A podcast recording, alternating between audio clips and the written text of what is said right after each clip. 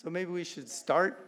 Um, welcome everybody to the Townsend Humanities Center. My name is Timothy Hampton. I'm the director of the center, and I'm delighted to welcome you to this event.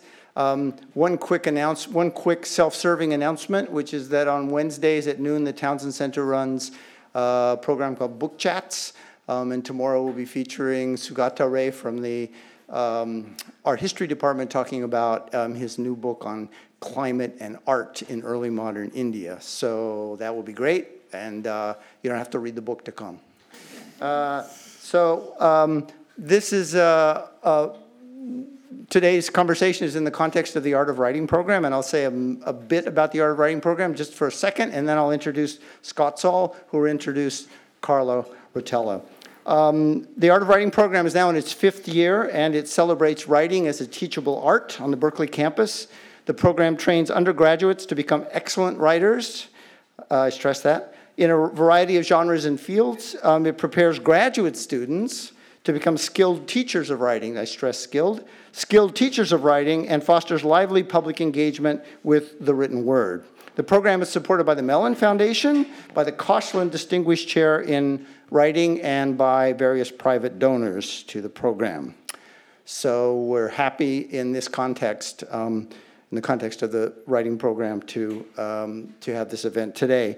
So I'll, I'll turn it over now to Scott Saul, who is a professor of English at UC Berkeley. He's the author of Becoming Richard Pryor and Freedom Is, Freedom Ain't, Jazz and the Making of the 60s.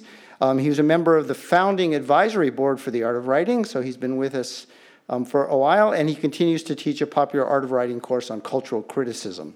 Uh, uh, actually, before I turn it over to Carlo, uh, to uh, Paul, uh, Scott, I'll also point out that Carlo is doing another event. Uh, he can't get enough of Berkeley. Um, later on today at seven o'clock in 315 Wheeler, he'll be talking about his book of "The World Is Always Coming to an End: Pulling Together and Pulling Apart, pulling together and apart in a Chicago neighborhood." So. Um, with those words, I'll now be quiet and turn it over to Scott and Carlo. Okay. Um, and there's going to be no overlap between today's afternoon's event and tonight's. They're very different, actually. Um, so uh, it's really my pleasure to welcome the writer Carlo Rotella in a discussion of craft, how writers, musicians, athletes, and others cultivate their talent. A professor of American Studies at Boston College, who has also been a Boston Globe columnist and a frequent contributor to the New York Times Magazine, Rotella is himself a consummate craftsman. Whenever I see his byline pop up in the Times Magazine or the New Yorker or Harper's, or any of the approximately Kerjillion venues to which he has contributed his gem like prose, I know that I'm in for a special treat, an experience offered nowhere else in magazine journalism. Whether he's writing about a masterful child psychiatrist or boxing champion Floyd Mayweather Jr., or the Chicago polka scene, or HBO auteur David Simon, or the question of whether kids should have tablets in schools. I know that the prose will be chiseled but fluid, imaginative yet meticulous. Every figure and every place will come vividly to life, conjured through a deft weave of well chosen details. Not infrequently, the seemingly indescribable, a lightning quick fencing match, the play of ambivalent emotion over a face, gets precisely described, the action parsed by an observer who seems to take in absolutely everything.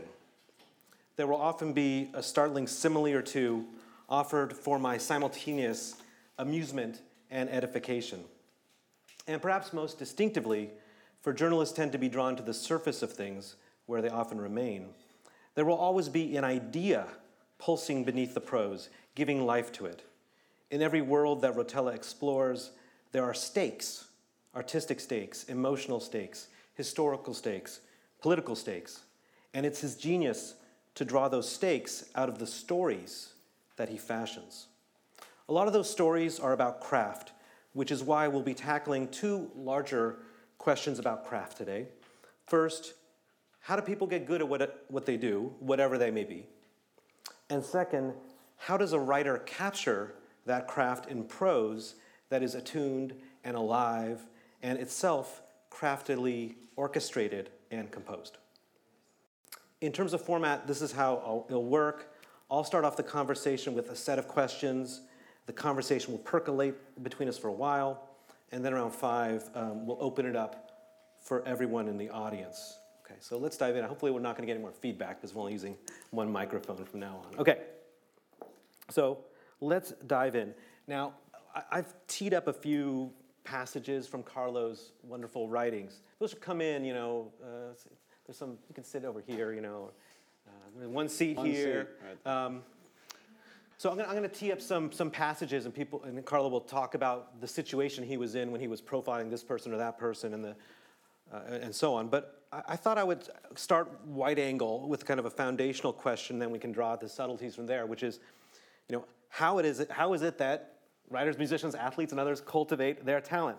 More specifically, what do these uh, diverse sorts of craftsmen and craftswomen share in terms of the training that takes them on the path from apprentice uh, to virtuoso? I'll just lay that out. Okay. Thank you, Scott. And I have to, speaking of craft, Scott has to do three different introductions for me today. And, uh, and introducing people is a craft, and the, these first two were totally different from each other. And I just want to show respect and appreciation. Wait till you hear the third. That's the real doozy. Yeah. Um, so, uh, you know, if, if, if, if, you were led to believe that I'm now going to say something profound about uh, how people get good at things, forget it. Um, but uh, I thought what I would do, and there's apologies to at least two of you who heard this in a class earlier today. Um, I, I, just want to say a word about a kind of a model that I have in my mind when I think about. You know, I spend a lot of time writing about people who get who are good at things, and trying to figure out one, how they got that way, and two, what it means, what it tells us about the world, the larger world. And I have a sort of model in my mind, and that model also applies to developing one's own craft as a writer. And it goes something like this um, I think of people as having a kind of inchoate urge or an impulse, uh, many people. And so it might be an impulse to like make noise, right? Or it might be an impulse. Some people have an appetite for hitting. I write about boxers a lot. Some people just like concussion, you know, they, they they feed on it. Some people, you know, like color. Some people, uh, there's this, we have a, a, variety of inchoate urges, and those inchoate urges um, can lead to a creative impulse of one kind or another. And a lot of what I think about is how those urges get poured into containers, get poured into vessels that give them shape. And there's two vessels in particular that I think about a lot. The first is what you might call the vessel of style or of genre, right? So if you have an urge to make noise, um, and you grow up to, as I, I, wrote about the blues man Buddy Guy, you grow up in, in, rural Louisiana and come to Chicago in the 1950s. One obvious vessel into which to pour the inchoate urge to make noise is, is to become a blues guitar player, right? And to use electric guitar and the blues as a genre, uh, as a style, to uh, explore your desire, uh, and, and, and give it some shape. So one way to think about the inchoate urge is what styles or what genres are available, what containers does the culture make available in a particular moment into which to pour that urge. If you think of that urge as like water, it's going to take the shape of the container, right? And then the next step uh, is that styles and genres tend to be attached to institutions. Uh, by institutions, I mean, um, so this is where we sort of enter uh, the kind of concrete world of history. Institutions like blues clubs, boxing gyms, record labels, publishing houses, magazines, um, schools is a big one, right? Uh, this place right here, which is a container for people to pour their inchoate urge to write, right? Um, so, uh, uh, and, and, uh, and when I say it enters history, I mean that the institution, institutions leave a kind of paper trail in history. They own property, they have employees, they pay taxes, um, and they're where the audience, where producers can meet audiences right? So one of the ways to think about it is you have this urge, you pour it into the vessels of style or genre that are available to you, and those containers are attached to institutions, so you end up pouring the urge into institutions. And what started out as um, an urge without shape or with indeterminate shape takes very determinate, very definite shapes. And a lot of what I think about when I profile a musician or a fighter or a writer or somebody else is how did that work with them? What was that sort of deeper urge? What were the sort of social, economic, and political conditions that they were moving through? What containers were available to them? How did the urge go into the containers and how did it come out bearing that shape? And now that it has that shape, how can we read the consequences of that much larger, bigger picture between the lines of the work? Right? So, Buddy Guy, just to take an example, the blues man, he came to Chicago in the 1950s in what you might call the high point of the industrial blues order. So there were a lot of clubs, there were a lot of record labels, there were a lot of really powerful band leaders like Muddy Waters. And he was a sideman, he was a guitar player. And there were limits on what he could do. You could only record a three minute single. And people like Muddy Waters or Junior Wells could tell him, hey, no long guitar solos and no feedback, right?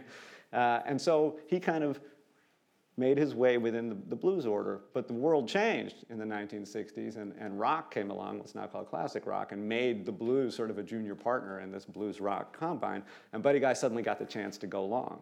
And there were all these audiences who had been raised on people who loved Buddy Guy, like Jimi Hendrix and Jimmy Page, who were perfectly happy to have Buddy Guy play 35 chorus solos and have all the feedback he wanted, right? And, and who didn't insist on the singing voice being the main thing, which is what the old blues order had insisted on. So there's a case where you can hear in the music uh, this much larger history of migration and, and, and cultural change and genres changing and institutions changing, the old record labels dying away and the, the big newer labels coming along and all that between the lines of the music. So that's just a way to say that's kind of a model. And when I think about my own career, I think about all the containers into which I've poured my desire to write.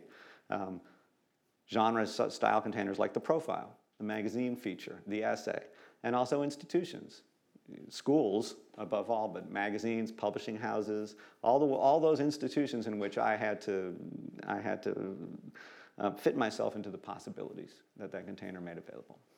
That's a really long answer. That's a great answer, and it's, there's a lot to work with. And uh, before I put up this passage, I just want to ask a follow up question as kind of the devil's advocate, because oftentimes when we think about craft, we also think of people becoming kind of virtuosos yeah. who are creative, who are not just craft people. And when you say things like containers yeah. and institutions, that kind of language, I think, has, is in friction with the idea of people bursting the, their, their chains, as I just did. I can't be contained. Don't lapel. He, he can't be lapel, contained. Mike. Yeah. Okay, back on. Um, you, you, know what I'm saying? Like, yeah, there sure. are some people who would say, you know, the, the real craft comes from right. leaving behind the institution. How, how do you, and, and you certainly dealt with people like Buddy Guy who were in a crisis of institutionality, you know. Yeah. Well, so Buddy Guy is an interesting example, just to, to, come back at you on that and say, um, he was liberated to do what he always wanted to do, which is he didn't want to. He didn't specifically want to be a blues man. He wanted to go outside the boundaries of whatever genre he was playing in, to get over the fence and go on the other side. That's what he likes to do. He likes to make noise.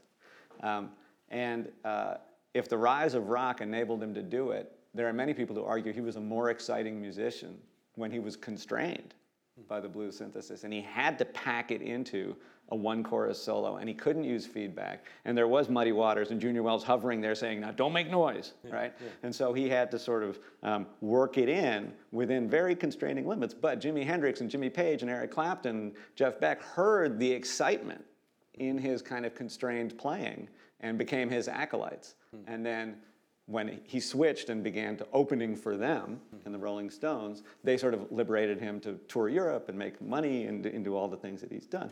So that's a case where the constraint actually made the music exciting. Um, I guess I would argue, and some of this is autobiographical. I'm one of those people who sat down to write capital T, capital W in his early 20s and nothing came out. And you know, it's like I had all the accelerator I needed and no brake, right? And I had to go to graduate school to find some things to say and also to have assignments and papers due and be around people who were trying to write their own stuff and, and be in writing groups and edit other people's work and all that kind of limitation and constraint. Um, because when I had when I was a completely free range writer, just nothing came out. Um, and so I'm a big fan of assignments, word count limits, um, genre. You know, it's a profile. It's got to be about one person. You got to follow the rules. Um, and I chafe you know, and complain bitterly and, and rage at my editors and all that. But uh, without the brake, I, you know, I can't get anywhere. Yeah. Yeah. So, so uh, part of that is just me. Yeah. Well, let's look at some examples of what you've done. I, I thought you, you had, uh, when I suggested this topic, you, you chose the first passage, and I, I chose the other one. So maybe you just want to talk about where this one is coming from, and, and then read. This is the Linwood Taylor. I, I put the title, The Craft of the Blues Singer. I thought we were doing the music lesson. Are we doing this one? Okay. Yeah, it's the music lesson. This is the beginning of it. Okay. Uh, let's see. I have to stand up because I can't see a damn thing. Oh. Uh, And tell, Well- do you want to tell them where it's from? Okay, so this is a profile of Linwood Taylor. He's a, he's a fabulous guitar player from Washington, D.C. And I was assigned to write this piece um, that Congress declared 2003 the year of the blues, which I thought was interesting right there, right? The Senate, you know, the, the piece begins by saying the Senate, which is an august body, but not known for like making the E strings kiss by bending them, right? Uh, the Senate decided 2003 was the year of the blues. It was centennial, supposedly, of, of the sort of first appearance of the blues in mainstream American culture. Um, and so I wrote a profile of a, of a Washington, D.C. blues man there's a constraint. You write for the Washington Post magazine, it has to be DC local. Right? Write for the New York Times magazine, their beat is the universe, and it doesn't have to be local, but you need a Washington, D.C. angle when you write for them. But he was perfect for my purposes. He's a fabulous guitar player who can't sing, right? Because he's sort of been raised in the, in the blues era that we live in, which is there's tons of great guitar out there. YouTube is like an endless landscape of guitar to imitate. But he hasn't, you know, he didn't grow up singing in church. He's not a Southerner, and he didn't, he doesn't, he can't really hold a note or bend a note, right? Um, and so, which he, he's an extreme example of a lot of blues players these days who are phenomenal guitar players and mediocre singers, right? So. Um, uh, this is uh, him. Uh, so I turned in the story, um, and I thought it was good because it was full of like my ideas about blues. And uh, my editor thought it was good, and he gave it to his editor, who I despised, the the the, the editor in chief. He's long gone, so. Um, and he came back and said, "There's not enough scenes. There's not enough reporting." And I raged around the house and yelled at everyone, and you know. And then I said, "Okay, fine." I flew, I flew back to Washington, D.C., and sat down on him getting a voice lesson. And it turned out to be by far the most important scene in the whole thing, which is this white woman trained in Broadway singing teaching this black Southerner how to sing blues. Uh, this black man, not a black Southerner, how to sing blues. Um, because, you know, it's not a genetic patrimony, it's a craft, right? And his breathing's messed up, and he can't hold a note right? So that's what's going on in this scene. And it goes like this. Most blues songs don't have strictly reproduced melodies in the same way that classical, Tin Pan Alley, or even rock songs do. Blues singers develop a set of vocal moves, bits of melodic DNA they can use to improvise a melody while executing swoops, slides, growls, moans, the musical vocabulary, mimicking and elevating everyday speech that opens up the rich emotional range of the blues. But Taylor doesn't work that way. He figures out a melody for a song with his voice teacher, and he doesn't depart far from that line, not even to hold or bend a note in the usual blues manner. In that sense, she isn't teaching him traditional blues singing. He's not going to be put in a box. That's what a black blues man is supposed to sound like, says Ledbetter Hines, who is white. And she has a point. The timbre of his voice is not unpleasing, and his approach to, approach to melody makes for a slightly more formal vocal style that could actually help him stand out among blues singers. But he has to keep working at his craft, honing it, reinforcing good habits and breaking bad habits. After spending half of the hour long lesson on exercises, they turn to a song that Taylor wants to add to his repertoire Freddie King's Me and My Guitar, a ditty about getting your woman to be as tractable as your instrument. Taylor unpacks an acoustic guitar and accompanies himself as he runs through the song once to familiarize Ledbetter Hines with it. Having the guitar in his hands makes him more confident, but it interferes with his concentration on vocal technique. They zero in on one especially awkward line in the chorus I'll play the blues for you. Taylor keeps letting the focus of resonance fall away from the sweet spot, sweet spot between the eyes, leaving the two prominent ooh sounds sounding especially off pitch and forced. Singing those oohs is just like singing moo in the exercises, Ledbetter Hines reminds him. I'll tell you what, she says, let's do it without the guitar. When he puts the guitar down, Taylor seems paralyzed for a moment. He has to silently hum the guitar intro to himself before he can begin to sing the first verse. And when he arrives at the chorus, he's so worried about blues and you that he seizes up and blows them. But as Ledbetter Hines patiently walks him through the song, pausing for a quick me, me, ma, mo, moo to shore up his technique, he relaxes and the sound flows more freely. Finally, at the end of the hour, she lets him use the guitar again and he sings the song through, this time singing the oohs properly. That's a lot better, she says. And it is. This is everybody's problem, she tells him. It's not just a Linwood thing. To take what we do in the vocalese and put it in the song, that's the hard part. Okay, great. So, just unpack what you're, why you think, in retrospect, this scene works. You know, and one, uh, I guess, a few levels to my question. One is, I think one thing you're you're quite good at that you do in a lot of your work is you focus on kind of the nonverbal arts. You know, whether boxing and people landing a left hook or, or um, musicians. Yeah. So how to translate the nonverbal art here, singing, into, uh, into the space of the page? Well, I, I think of a, of a piece like this, a profile or any magazine piece, as, as, a, as, a, as a series of, of scenes and step backs, right? So the scenes are like this. The, you could film them with a camera, you could block them out on the stage, and, and they would make sense. So in, in, the, in the language of, of writing workshop, it's all showing and no telling. And then the step backs are passages in which I step back and tell, uh, where I explain things to the reader. And so a scene will resonate and will work, I think, because it's, it's resonant of the step backs. It's the characters living the consequences of the argument. So in this case, actually, the most important thing in the scene to me is not the quality of his singing, but his uh, reliance on the guitar, um, which is a figure of the blues's reliance on the guitar uh, in, in, in this era. So what, what's happened to the blues in the last half century is that the balance has gone off between the singing voice and the guitar. The singing voice used to dominate, and the guitar responded to the singing voice. And then at a certain point, with the help of rock, the guitar uh, began to dominate the singing voice, and the point was the wailing solo. So part of what is important in this is that he's paralyzed without the guitar and almost unable to engage the blues without the guitar. And that works and that resonates. I mean, I think it should resonate, just you should feel for him, right? But also, as you read the step backs in the story, that scene should still be echoing, should still be resonating. The ripples from that stone thrown in the pond should still be there so that you're saying, oh yeah, uh, yeah, that's, that's totally true of Linwood Taylor, you know, because you're feeling like an expert, right? Um, and so uh, part of what I'm looking for is the scenes that set up and not only set up and illustrate the step backs, but that show characters living the consequences of the bigger picture that the step backs uh, explain. And so, I mean, one thing I, I really feel for Linwood Taylor, I mean, the rest of the piece too is sort of like he's trying to make it as a blues artist, like at a time when just you can't go that far. And then it's like, well, I play guitar, but I gotta sing too. yeah, and right. he's not, like you're saying, he's not a quote natural singer. Yeah. And, and here he is in, in these um, I mean, he's got everything against him. He's a Catholic, you know, like he, he, he you know, like he's had no exposure to, to, to the soul singing or the church singing tradition, none, right? So he can, you know, he can do what he can do, which he can play the hell out of the guitar. And there's another scene in which he's the teacher giving lessons in a guitar store, and kids come in with like a Metallica song, you know, with in a tricky tuning, and he's like, "Oh yeah, this is how you do that," you know, and retunes his guitar and nails it, right? Because that's what he does really well. He can do any of that stuff really well.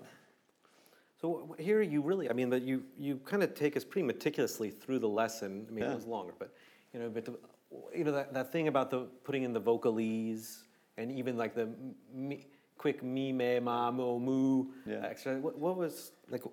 Why did you want to put in those details? Because I know you're somebody who we've talked about how you have like notebooks that are reporter notebooks that are full and full of full of tons of details. So the scene could have been even longer, but yeah. you chose these to highlight. Well, I mean, I think there's a couple of things going on there. Um, one, I think it's actually interesting to find out how people get good at things, yeah. right? How people learn to sing. Um, the other thing is that the, the biggest argument of the piece is that blues is a craft. And so one of the step backs is saying, uh, one of the step backs considers the problem of assigning a genre of music to an identity, right? Country music is for white people. Blues is black music, right? And the problem with that is that even if it's historically often true, it runs afoul of the fact that these are skills, these are crafts, and you have to work at them and practice them. It's not just, you know, the blues is not just a philosophical attitude or like a, you know, a cultural patrimony, right? It's a, it's if, a, if, the blues was identified with the black community, it's probably because there was these segregated juke joints where people yeah. were playing. Or but also, were, you know, it also was invented by black people, um, and, and, you know, until, uh, you know, uh, until the you know, the, the rise of rock and, and what people in Chicago call the folk scare, right? Um, it was easier to see the blues as black music, right? Um, but that moment has in, in, a lot of ways passed, and it's also passed in the sense that the, the, the paying audience with the most clout comes to blues from rock, right? And they have rock trained sensibilities, and they're listening for rock like things in their blues, right? So part of the point of the Mima and all that stuff is to say, um, is to say, it is to show that it is a craft, it is a skill set, right? But it's also in the service of this larger argument that the blues is a skill, is a craft, and that um, th- you have to learn how to do it. And uh, one of the, and if you're not Southern, not raised in the Southern church, you're already behind the eight ball in terms of singing, right? You have to figure out a way um, to, to get that training from somewhere. And in his case, he doesn't have a lot of money, so he trades lessons. He teaches uh, uh, uh, Alison Ledbetter Hines' son to play rock guitar, and she and she teaches him to sing blues, right? And that's the that's the deal, right? Um, which I thought was just part of this whole like Congress. Remember the original idea? Congress has declared this the year of blues. Is Linwood Taylor like you know? Is he seeing any positive results from this? Is it like is Congress sending him a subsidy? No, right? Um, so uh, uh, you know, so that's part of the story too. Is like, what's it like to make a living on the ground as a bluesman? And it turns out guitar lessons, in his case, is what make the ends meet. You know, the gigs don't do it. His, you know, the albums don't sell that much. But also establish a kind of neat sense of reciprocity between Yeah. the, his, the teacher and the, Yeah. you know. Uh, because, because she's not a blues woman, she's not a blues singer, but they're fellow musicians. They're trying to make a living, trying to piece together a living. I'm always fascinated by how musicians make a living, especially musicians who make a living from only music. So he, he quit his day job um, a while ago, and that's, that's of interest to me because that's a classic example of okay, how is this person living within the set of possibilities that the culture, the historical moment makes available, right? And being a superb blues guitar player isn't enough. And they're a dime a dozen, right? Um, on YouTube, any you know, there's an 11-year-old from Serbia playing a solo, and then a 10-year-old from the Philippines like crushes the 11-year-old from Serbia, and then you know, so um, but you know, there's not a ton of people um, showing you how to how to how to be a blues singer. Yeah, yeah. Well, I want to move to the next example, which is from um, Yale Alumni Magazine. I, I remember when this, uh, this profile came out, it kind of broke the internet in the world of Yale alumni, because it was about parenting, how to deal with difficult children. Yeah. Everybody's talking about it. So, anyway, why don't you set up the, the piece and then and talk about where this is this, this profile passage of a guy named Alan Kazdin, who's one of the, the, the leading psychologists, child psychologists in the world. Um, and uh, I got the assignment because I write about boxing. And the editors at the magazine said, hey, you know, this guy deals with a lot of really violent children, so this sounds like it's up your alley. Uh, and I got really interested in him. He's one of the, there's probably two just like stone geniuses I've ever met in, in, because of my work, and he's one of them. Um, he can get anyone to do anything. Right? You could parachute him naked into a country where he doesn't speak the language, and he would be president at the end of the month. Right? Uh, and and he never says, "I've been working with children all my life," and I. It's always he says, if the research said hit him, I would say hit him, but the research says don't say hit him. Right? He just he's a scientist, and what he's got is basically a technology you know, he can get kids to behave, especially ultra defiant kids. So the, the, the threshold to see him at that point was um, multiple police calls to the house, school suspension, hospital visit, right? So these are families that are in deep, deep distress. Um, and what he does is simple behavior modification. He doesn't care about root causes, doesn't care about your inner life, regards Freud as literature, um, interesting literature, but literature. He's just interested in behavior, right? So this is a scene in which I asked him, so like, what do you do, you know, when you're working with a kid? And so this is him. Yeah. Uh, Kazdin gets up from his chair and comes around his desk to demonstrate how to deal with a tantrum. A youthful 60 year old, slightly gaunt in his suit. By the way, that's the one line that he objected to in the whole thing. He's like, I'm, I'm just svelte. so he, he wanted it gaunt. Said Gaunt, too he didn't withered. like gaunt. Uh, he has a mobile, expressive face that's pleasantly smile crinkled around the edges. This is practice, he says to an imaginary kid seated in an empty chair facing his desk. I'm going to say no to you, just for practice, and if you can sit quietly and don't yell and scream when I say no, you'll earn a bubble.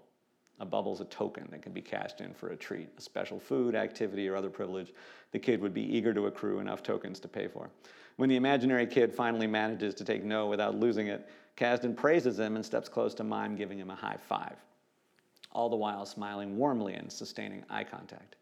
Then he checks outside the doorway to see if the coast is clear, leans back in, and says conspiratorially, I'm not supposed to do this, but let's see if we can get you another bubble. I bet you can't do that again. Kazdin's manner changes when he talks to the imaginary kid. His shoulders loosen and he bends at the knees like a vaudevillian trooper. He bobs in and out, now muting his voice, coming close and crouching down low to a seated child's level, now moving back and standing up straighter, filling the room with his beaming presence. His face lights up with enthusiasm, eyes opening extra wide to accentuate his smile, catching and holding the kid's gaze. His ears seem to grow bigger it's almost disturbing to see how well he's clicking with this non existent kid. Just the spillover from the connection feels so potent that I find myself wanting to show Kazdin that I can sit quietly and not have a tantrum. I could use a bubble too. And yet, beneath the practiced charm of, of an adult who works with children, Kazdin's clinical reserve and intellectual command are evident. The hard boiled knowingness of a professional who's made a career out of breaking down even the most passionately out of control human behavior into component elements that can be reassembled in desired form. For more than 20 years, he has devoted himself to research that has resulted in a high degree of confidence in the efficacy of his approach to treating children's conduct disorders. And the thing I'll say about that passage is that every single thing he did is, is designed to fit the research the sort of lowering the bar and doing it again. The fact that um, praise is much more effective if it's multimodal. So smile, word, touch, right? Um, so if the praise is delivered in multiple modes, that increases the chances it will shape the behavior. Um, so every single little thing he does, the distance away he is, the expression on his face, the exaggerated quality, is, is all just, um, he's, he's just acting out the research, is all he's doing. It feels completely natural. Um, but he's, you know, he's, he's, um, he's sort of living the consequences of the research, is what he's doing. And so he's, that what we're looking at is pure technique. Um, and there's nothing about it that's special to kids or defiant kids. He says he uses it on his department at Yale all the time. and the thing is, you can tell people you're doing it. You can say, I am now going to reinforce a behavior in you that I want more of, and it still works. You know? you just go to your colleagues, and you're like, that was great, the way you made the meeting end quicker, you know. Yeah and uh, touch them on the shoulder, you know. Uh, and uh, it's, it's a very simple set of moves. It's sort of like a martial art with only six moves, right? But the existence of Kazdin and his crew, he has a crew of um, people who work with him, is like a parent's dream you know, because any problem that you give them, they can rearrange the six moves of the martial art to solve the problem. How about a family with like, you know, one super defiant kid, one like incredibly well-behaved kid, but who's jealous of all the attention the super defiant kid is getting, and another kid who's in, and they're like, okay, program would look like this, and they rearrange the six moves, and, and like it would work like this. We had, you know, and uh, it's just like it's a fantasy, you know, of, of a parent that these people exist. Um, the last thing I'll say about this story, uh, just in, in, in, general, is that um, I took this assignment because um, my wife ordered me to, uh, because we had a super defiant uh, daughter. Uh, and she read Kazdin's book uh, and typed up the main points and your, your wife, them. not your daughter. Yeah, no, not the daughter. She was very small, and taped them to the kitchen cabinets. And she came back and it's like, this guy's a genius. Take the job, right? Uh, and then I ended up at the end of the story saying, look, this guy, people need to know about this work. Nobody knows about it. Um, and I ended up writing two books with him uh, afterward, two, two popularizing books um, precisely for that reason, because uh, I, I, felt people should know about this. It, you know, um, defiant kids get abused more than any others. And uh, he says we actually, we actually just work on parents. We don't actually work on the kids. Kids respond to their parents. We teach the parents not to set the kids up, basically. Um, and so that was, I mean, this guy's nothing but lessons in craft, you know, and especially the incredibly complicated craft of how to be a parent, you know, and it just it was it's so astonishing to realize as somebody who's been thinking about like how close do you stand to the kid when you praise the kid, you know, mm-hmm. stuff that is not ambiguous, not smarmy, not you know, not like trying to reinforce his self-esteem, you know, but no, stand within three feet, you know. Yeah, well, I mean, a few things I really love about the passage is that I mean, you talk about how you can break down these human behavior into component elements that then yeah. get reassembled.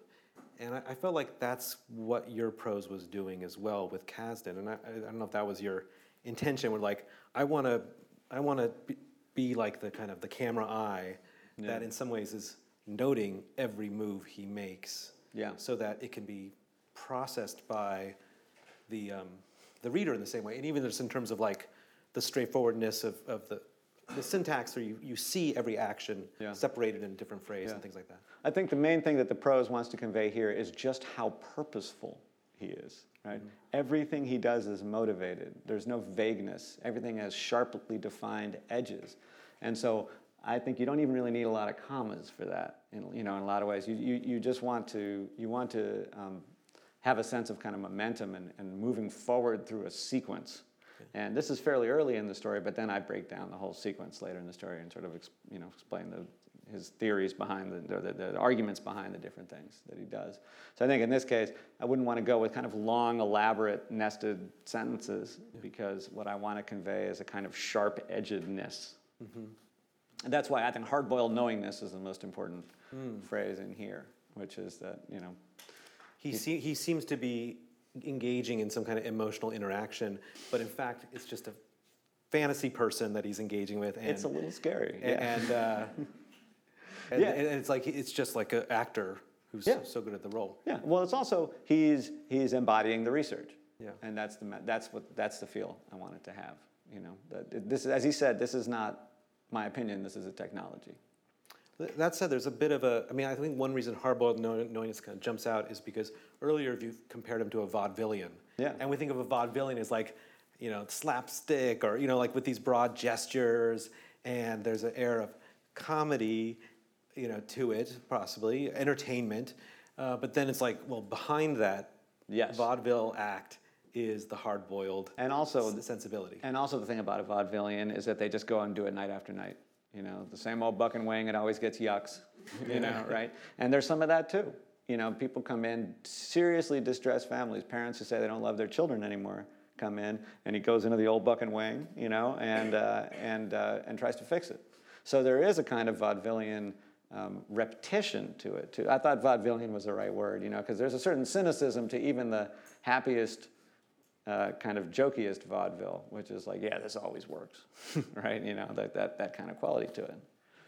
I thought also vaudeville is, is a little anachronistic. Yeah. You know, so it's sort of like this guy, like we think that parenting, it's like, oh, you need the most cutting edge technology, but it's like actually maybe in the in the space of vaudeville are the kind of talents we need to Yeah. connect with a child, just like children would love cartoons and vaudeville. You know what I mean? Yeah. Big, ge- bigger gestures. Yeah, well, uh, and there's nothing, you know, the, the, the research is very precise, but there's nothing about this that, you know, would come as, there's no high technology to this. There's no, you know, it's, it's very simple stuff. It's just very hard to do. It's hard to be disciplined. He's an extraordinarily disciplined person, right? And it's very hard for a parent to fall into this character, especially a parent who's enraged or, you know, tired or at their wits' end, you know.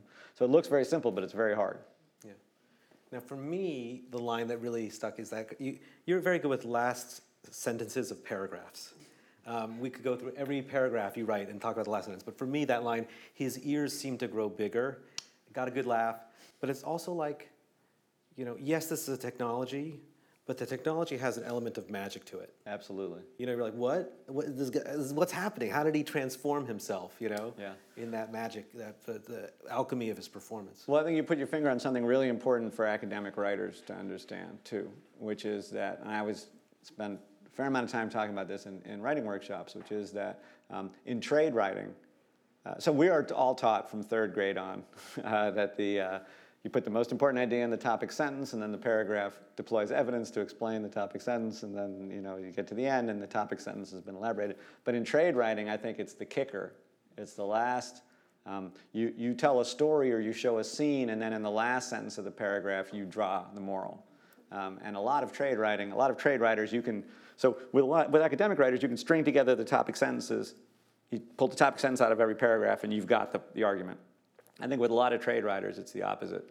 You string together the kickers, and each paragraph sort of tells a story or shows a scene, and then gets to this moment, and then you draw the moral. Um, and so and the ar- argument seems to precipitate out of the story. Exactly, and as opposed to having you have to like believe in in academic writing you have to believe in the authority of the person, Right. And then get supported.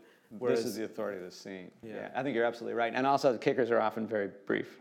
Mm-hmm. Um, so, Louis Menand in the New Yorker wrote a profile of Al Gore uh, when he was running for president. And one, uh, he was talking about Bill Clinton as Elvis.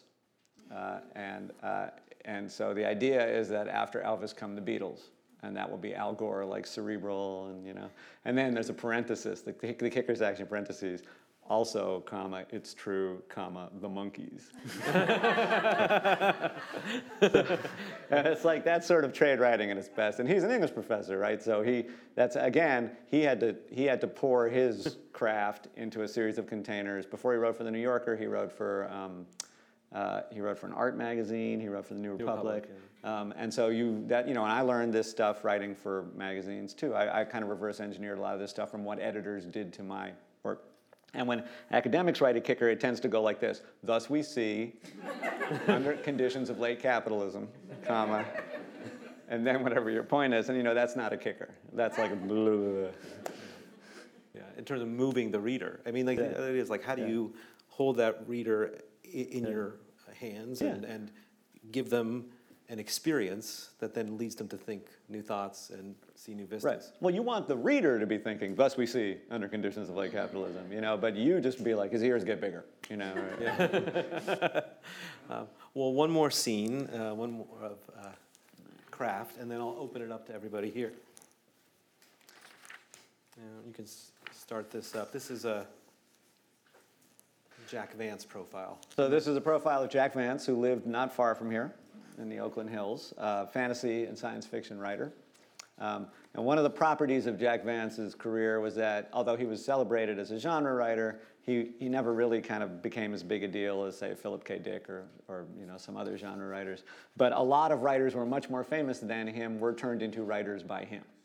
Um, and so part of what happens in this story is I interview all these people like Michael Chabon and George R. R. Martin who say, yeah, like I read Jack Vance and that was it. I became a writer, you know. And that also, although I'm not one of those famous writers, was also my experience. Is that when I read him when I was about 13, I said, okay, that's it. this is what I'm doing, right? Um, and so this is a, a moment from that profile when I talk about that. And so this is writing about writing, writing about a writer. I can remember the exact lines on the second page of Jack Vance's The Dying Earth. Uh, no, actually, it's uh, that's not the dying earth. It's uh, the eyes of the overworld. Oh, sorry. Uh, Apologies uh, for that. That's an outrage. Uh, that sank the hook in me for keeps. A passing exchange of dialogue between two hawkers of sorcerer's curios at a bazaar. I can resolve your perplexity, said Fianosther. Your booth occupies the site of the old gibbet and has absorbed unlucky essences. But I thought to notice you examining the manner in which the timbers of my booth are joined. You will obtain a better view from within, but first I must shorten the chain of the captive erb which roams the premises during the night. No need, said Kugel. My interest was cursory. The feral angling politesse, the marriage of high flown language to low motives, the way Kugel's clipped phrases rounded off Fianosther's uh, ornate ones. I found myself seized by a writer's style in a way I had never experienced before. Vance didn't even have to describe the captive erb. The phrase itself conjured up rows of teeth and the awful strength of a long, sinewy body surging up your leg. Intricate plotting is not Vance's forte, but he artfully recombines recurring elements the rhythms of travel, the pleasures of music, strong drink, and vengeance, touchy encounters with pedants, mountebanks, violently opinionated aesthetes and zealots, louts, bigots of all stripes, and boyishly slim young women with an enigmatic habit of looking back over their shoulders. His stories sustain an anecdotal forward drive that balances his digressive pleasure in imagining a world and the hypnotic effect of his distinctive tone, which has been variously described as barbed, velvety, arch, and mandarin. Reading Vance leaves you with a sense of formality, of having been present at an occasion when, for all the jokiness and the fun of made up words, the serious business of literary entertainment was transacted. And it teaches a lasting lesson about the writer's craft. Whatever's on the cover, you can always aim high. So in this case, the form into which Jack Vance poured his inspiration was pulp fiction, fantasy and science fiction. Um, and uh, and he, he sort of never got the, the notice that he deserved, I thought. And at the age of 92, I finally talked my editors into letting him at his age of 92, uh, I, let my, I talked my editors into letting me profile him in the New York Times Magazine. He died uh, shortly after. So this was an attempt to uh, engage head on the, that first of the containers style, right? That Vance had cobbled together from really bizarre sources. P.G. Wodehouse is one, um, uh, and even more obscure fantasy writers, a way to express his view of the world, which is that people are savages, uh, but um, cover that up with manners and, and, and a sense of a sort of inflated sense of themselves. Um, and and uh, so I was trying to just capture that and trying to capture the sense of how a style can be the most important thing about an artist. Right. Rather than the, the, the other elements like the great themes of his work, the you know how, how many or... books it sold, you know how many copies it sold, um, uh, how you know celebrated he was in his time, um, and then what I did in the in the book was went and found a lot of other writers, Neil Gaiman and Michael Chabon and and and uh, others who said, yeah, you know I encountered that style and I realized that style was a thing.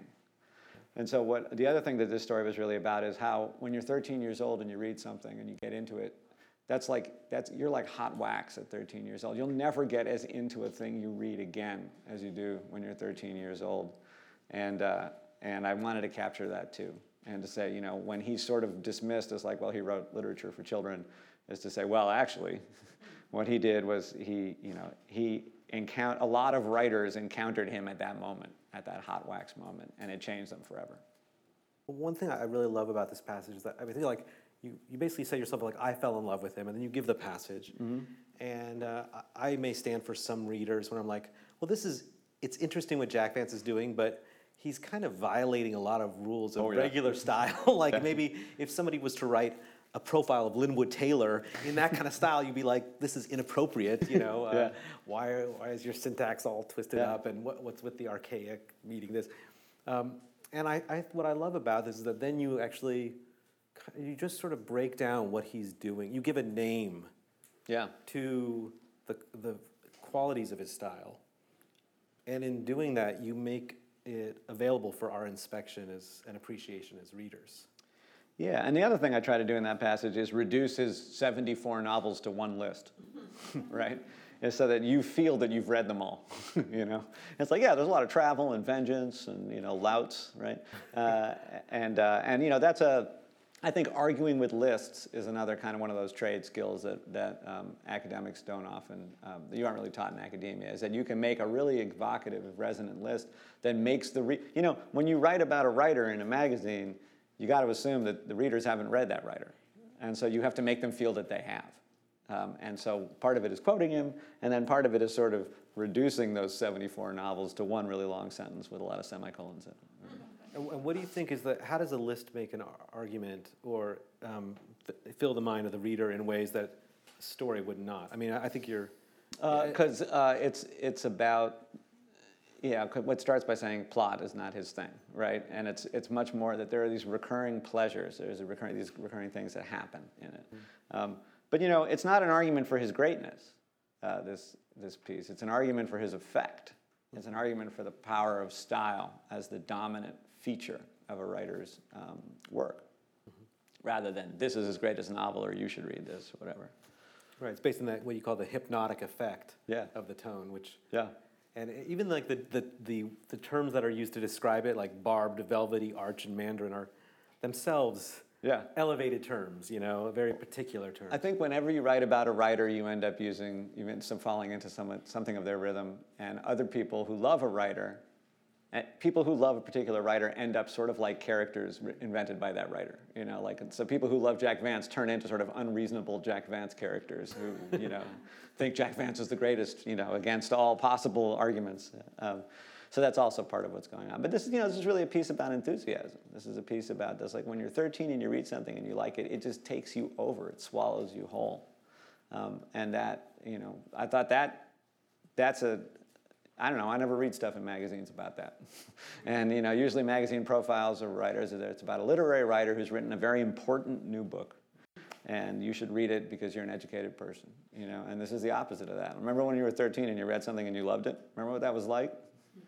Um, and uh, you know, I, I, always think sort of what's in the foreground, what's in the background, mm-hmm. and what's in the background is the power of pulp uh, to shape people's lives.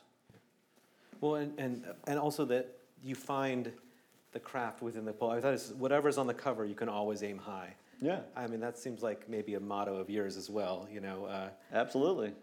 I, uh, you know, I wrote for Boston Magazine for years. Uh, I wrote some of my favorite pieces I've ever written for Boston Magazine. Boston Magazine's business model requires that on the cover is the 50 best lobster rolls.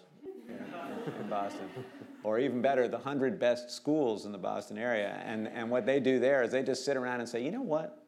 Let's not put Brookline first because then more people will talk about it. Let's put Newton, Newton South first, you know. And, and, and so I, that's the condition, that's the nature of that container. But if they put the 100 lobster roll schools on the cover, then um, they get to run two or three real features inside. Um, and I'm happy to, you know, I'm happy to aim high no matter what's on the cover of the magazine, you know. Uh, and I think that's, you know, when you enter into the world of trade writing, that's, that's part of what you deal with. Every business, every Every vessel, every institution has a business model. And the question is, can I do what I do within that business model? Yeah, well, I mean, I just feel like it's also a kind of a democratic ethos that I feel in a lot of your writing, where it's like, it could be how uh, a, a, goalie in the NHL try, you know, tries to make sure the puck doesn't go in, or whatever field it is, there is a craft. Yeah. Anybody who is doing something a lot has to figure out how to do it efficiently, well, effectively, resonantly, right. or what, what have you. And that's like, that, you know, or it could be, you know, um, uh, the, the person who's, who's cleaning hotel rooms. Yeah. There's a craft to that as well, you know, and, and so on. And I think that's also the thing is that as soon as you have craft, you have what we look for in literary criticism, which is expressive form. The way you clean the hotel room, the way you throw a left hook, the way you do whatever. And as soon as you have expressive form, it becomes kind of a flycatcher or Velcro for meaning right? So that we can say, I see in the way the person does that a much larger sweep of history. So in the case of Jack Vance, he grew up in a middle class family here in San Francisco. They lost their money in the Depression. He was mistreated by a lot of people, and that really shows up in his fiction, where people are really nasty to each other. Um, but he read Weird Tales magazine. It came in the mail every month, and he read Edgar Rice Burroughs and Robert E. Howard and, and C.L. Moore and all these great pulp writers there. And that was the institution that gave him the vessel that he wanted to pour essentially his vision of the world, which is people are grasping and cruel, but they cover it up with a kind of inflated um, sense of themselves. Mm. And, uh, and so what you see in the craft, as soon as you have uh, purposefulness of what you described and a kind of repeated um, honing of your skills, that then you have expressive form. And when you have expressive form, you have a container, you have, you have an armature, a framework that can hold meaning. And it can hold like the history that went into um, uh, getting to that point. You can read between the lines of it. Um, how, you know, I've written about a, a woman boxer. You know, how did a woman who's getting a PhD in psychology end up as the most promising fighter in Erie, Pennsylvania? Right?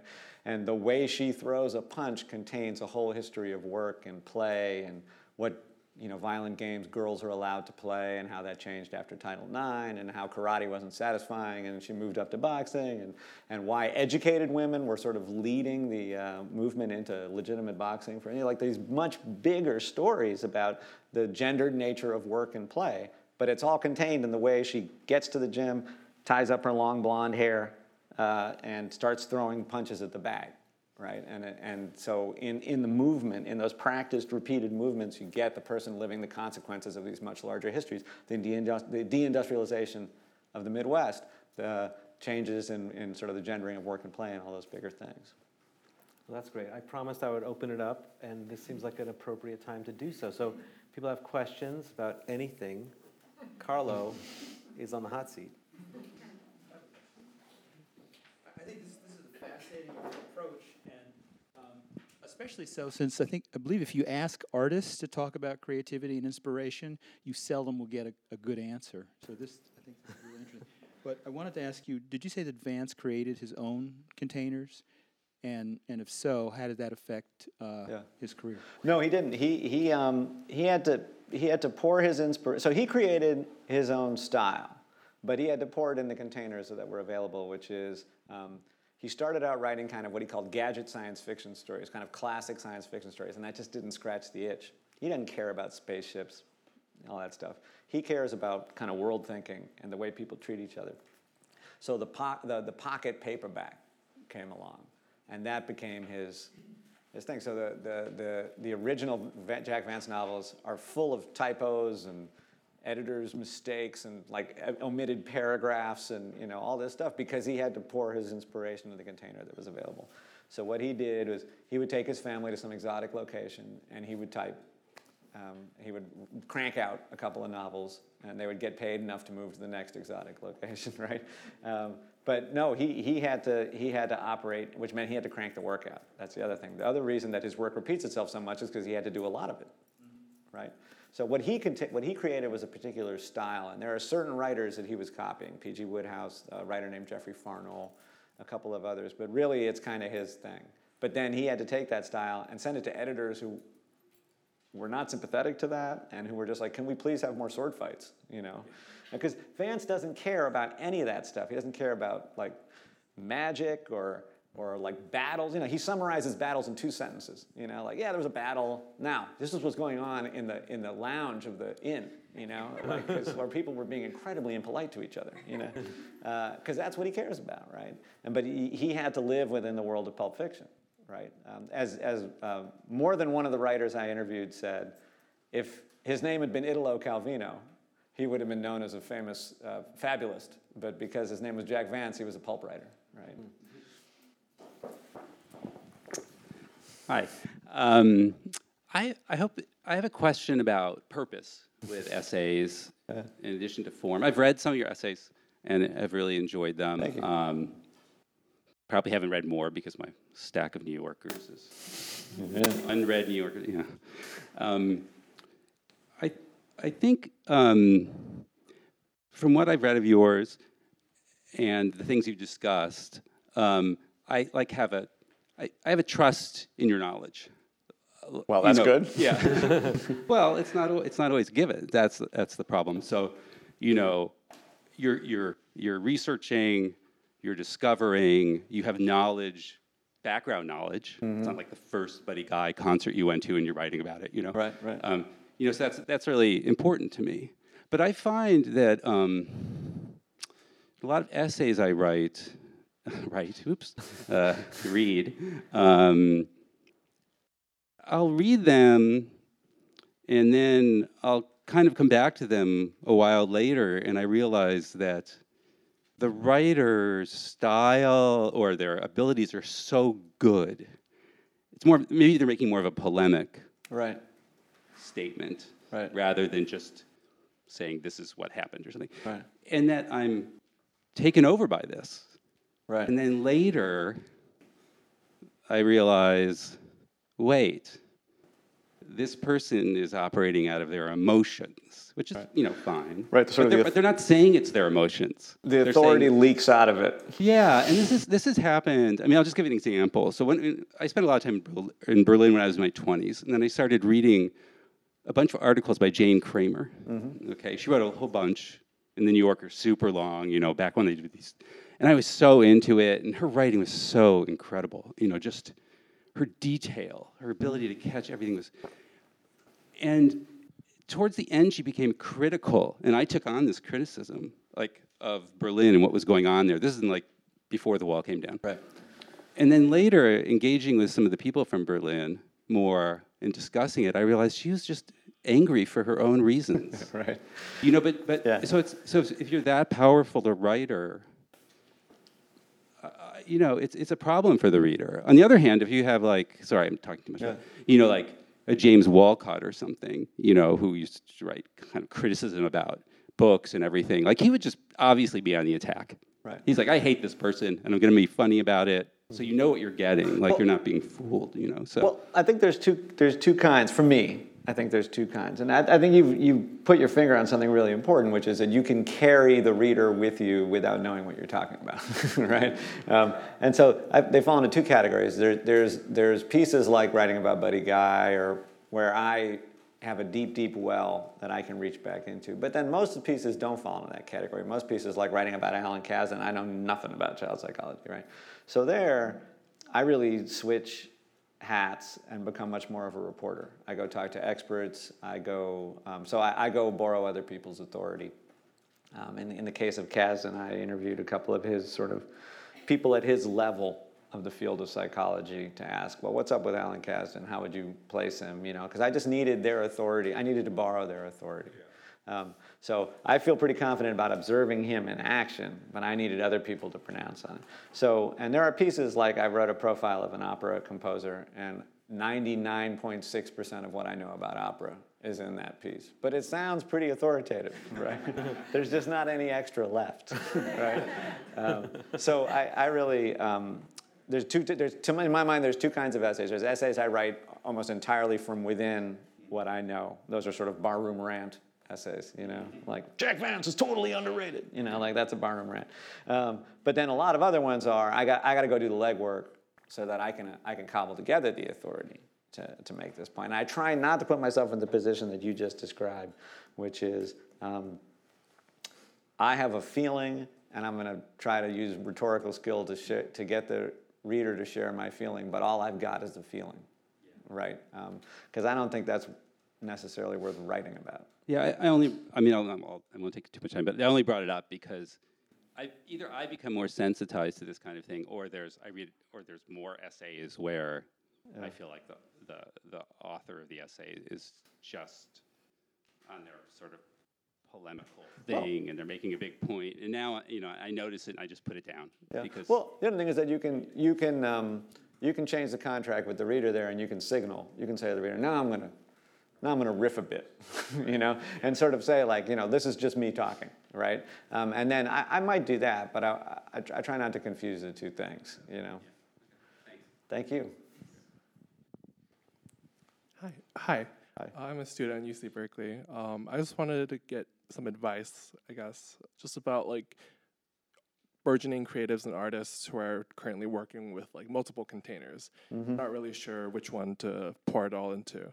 Right. And just like I guess advice on how to decide which one's right for you and like whether or not you can handle multiple at a time or like even career wise which one you should choose. Are we talking about stylistic ones or inst- you know like more like like for example like i used to work in journalism like at a high school mm. and collegiate level and then i kind of dropped it after i was taking started taking more poetry classes mm-hmm. and i just discovered i had a penchant for poetry right. and then i just started kind of leaving my journalistic skills underdeveloped and like kind of forgot about honestly mm-hmm. but like now that i'm like going into post grad i'm kind of thinking about it more like what do i really want to do yeah well uh, I wish the answer was five, you know, but um, I guess, so there's a couple ways to think about that. One way to think about that is actually if you do that equation, I think the answer is the essay, right? If you want to sort of, journalism plus poetry equals the essay, right? Um, but the other way to think about it is, um, is, is to precisely write in as, to precisely um, sample as many different containers as possible so that you get a better sense of it's not only who allows you to do what you want to do but whose due diligence can you stand you know? And it's sometimes like you learn like oh okay well to do that kind of work i have to do this kind of due diligence and i just i just don't want to do it. I don't like to do it. You know it's not, it's not satisfying to me i find it onerous. Um, but i think the only way to do that is to um, is to do some journalism and write some poetry and and and figure out which one you are rushing through to make time for the other, right? And at that point, either you've got a decision or you're looking for the average of the two. And I think the average of the two is actually the essay. Um, I think the essay is where the journalistic and the poetic impulses can meet and do business with each other. And um, uh, but I, I, think if I was in that situation, I would try to get myself a, some assignments to do some journalism, and I would try to, in a disciplined way, or take a class that forces me to write poetry on schedule, right? Um, so that um, you get used to. I think the only way to do it is to have both to do and to and to realize which one you're putting off because you want to do the other. You know. Thank you. Yeah.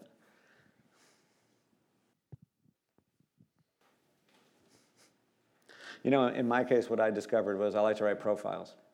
Um, I didn't really want to write, what I wanted to do wasn't so much just magazine features.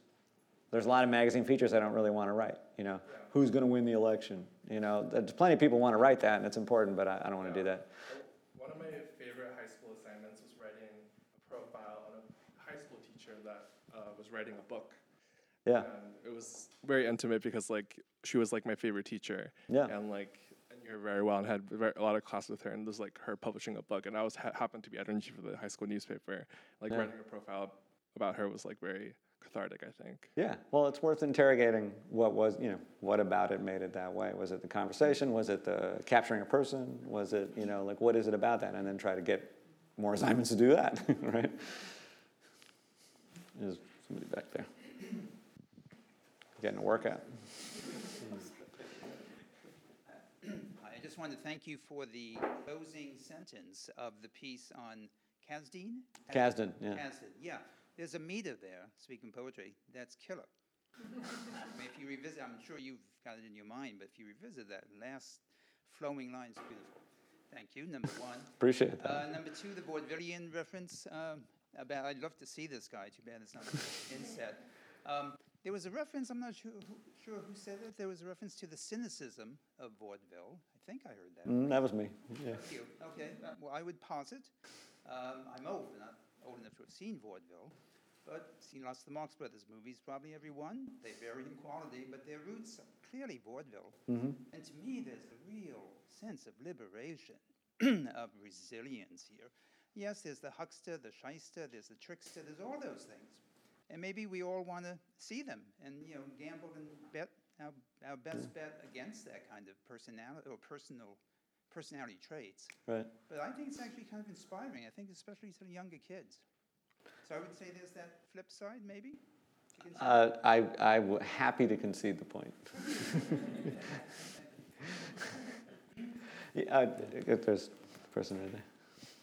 Um, actually, that uh, question, uh, a couple things that I noticed was when you mentioned about Kazdin that he's embodying the research and thinking of embodiment, and particularly with vaudeville, that's actually on that where the body kind of fits in this. And um, coming from a literature background, I was thinking of you know body, vessel, container, that, uh, and also the Linwood Taylor, that the playing the guitar and then the kind of par- paralyzed and the the uh, Mima move, that whole thing. Right. That I was wondering, bit open-ended, but I was kind of curious about Mm-hmm. embodiment or bodies.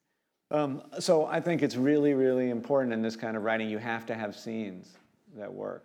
Um, and a face-to-face interview is not a very interesting scene. I mean, there's a few people out there who can carry a face-to-face interview as an interesting scene, but it's pretty rare, right? So I completely agree. I am really looking for what people do with their bodies.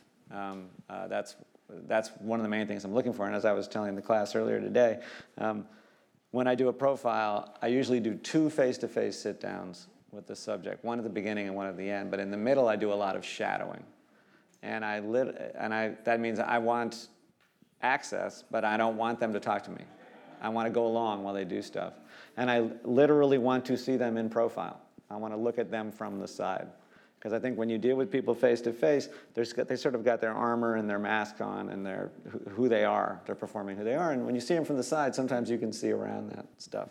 Um, so, yeah, you're absolutely right. I, I am looking for um, scenes in which people, people, the way they carry themselves, the way they use their bodies, um, shows us something about the meaning of what they do, or the origins of what they do, or the sort of consequences of what they do. So, um, yeah, I'm always looking for that, and and I, I get it mostly in shadowing rather than face-to-face interviews, um, uh, as a general rule. That's not always true. There are some people. I, I profiled the boxer Bernard Hopkins, who's maybe my favorite person I've ever written about. And when you talk to Bernard Hopkins, he hikes his chair up like one inch away from your chair. And he's like breathing on you, like he's breathing his hot breath on you. And, and, and he's always jabbing your, like your torso. He's always feeling you. Um, and he's like poking you. And like to illustrate his point, he's grabbing your arm and he's, and he's like, like a like when you fight a left-hander, he's always trying to get his foot outside your foot, you know. So you're sitting talking, and your foot's moving further over, and you know, and uh, and I notice he does this to everybody, not just me. So I put that all in the story, and I said, "Why do you do that?" And he says, "Well, you know, it's part of my diagnosis. You know, I'm feeling for weakness. You know, I'm feeling for weakness in the body, because." Bernard Hopkins' his whole thing is he figures out what, he want, what, he, what you want to do, and then he doesn't let you do it. So it makes it a very difficult interview, but it also makes it a very eventful interview, right? So in that case, talking to him is a scene, you know, because it's, it's the essence of who he is, is that he keeps interrupting you and jabbing you and poking you and clinching with you and ma- just making it impossible to ask him a question and get an answer. Thank you so much for such a wonderful interaction with us. Uh, one question that always comes to my mind that accomplished writers, how many hours a day on an average or a week do you write generally? This- I wish there was one answer to that, and it was a lot. Um, I think I think of it in three stages.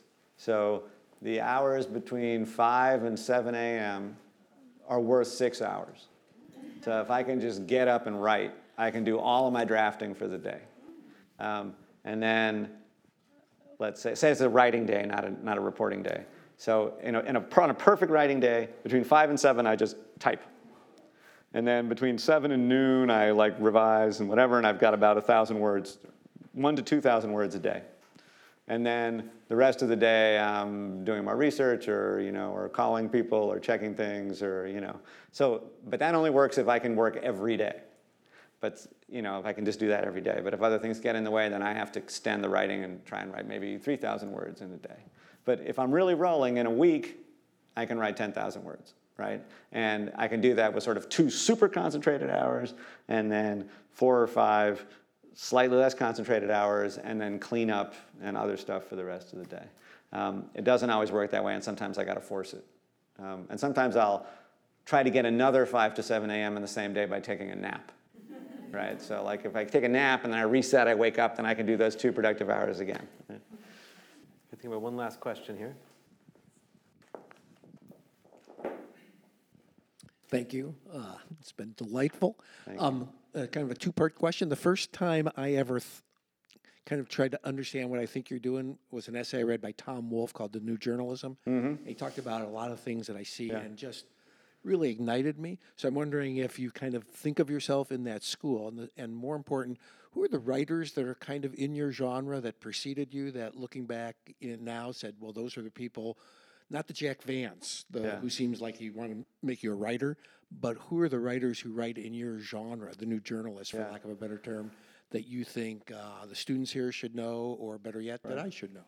Well, so uh, I mean, Tom Wolfe. I like. I like. I- I sound like every music fan in the world. I like the early Tom Wolfe. first song on the first side of the first album, like the specials, right? Uh, so, uh, I, and that, that the early stuff really is, you know, he, he has the same degree that we do. He comes out of, comes out of PhD program in American Studies at Yale, and he went straight to the New York Herald Tribune. Uh, and he, he was the city room was Tom Wolfe, Jimmy Breslin, Dick Schaap, and uh, Charles Portis, the guy who wrote True Grit. Uh, and uh, he was really doing American Studies without footnotes. He was uh, the uh, the uh, electric uh, no the uh, tangerine the um, Tangerine Flake Streamline Baby. What's the rest? Kandy-Kolored Tangerine Flake Streamline Baby um, is a series of kind of Weberian sociological studies of outgroups that are producing authoritative culture. And that's where you first encounter Cassius Clay and the Rolling Stones and the Girl of the Year. Um, uh, and all that stuff is, is in that collection. So yeah, and, and you know he was you know he was doing what all the new journalists are doing, which is taking the tools of the novel and, and bringing them to um, nonfiction writing. I find you know I've you know he sort of hates people. So he's not like the greatest model, you know. Um, but when I think about the people who are doing this kind of thing at a really high level, um, and we are sort of in this golden age of nonfiction. You know, the last 20, 30 years, it's just been amazing. I think Anne Fadiman, uh, The Spirit Catches You and You Fall Down, William Finnegan, uh, Cold New World. Um, th- these are books that have all the kind of um, you know, it's sort of such a cliche to say it reads like a novel, but when I say I mean it reads like a novel, I mean that you capture the inner lives of the characters in action, and that you also you get the inner lives of the characters and also the social setting and the kind of bigger history behind them. I think those two books, more than any other two, Cold New World and The Spirit Catches You and You Fall Down, to me were sort of said, you know, whatever's on the cover, you can you can set the bar high. That that um, that th- those are. Uh, those are books where I thought you they've explained big things about the world and um, introduced me to people who live and breathe, um, which is, I think, that, that's, that's the split. That's the exacta that I think good nonfiction writing needs to do. The characters need to live, but they also need to live the consequences of this much bigger picture, whatever the big picture is. And there's, you know, there's tons of that stuff out there. Adrian Nicole LeBlanc and um, uh, uh, who's the immersion journalism guy who wrote New Jack? Um, Ted Conover. You know, there's a lot of really high-end nonfiction writing out there these days that just combines beautiful writing with deep, deep reporting.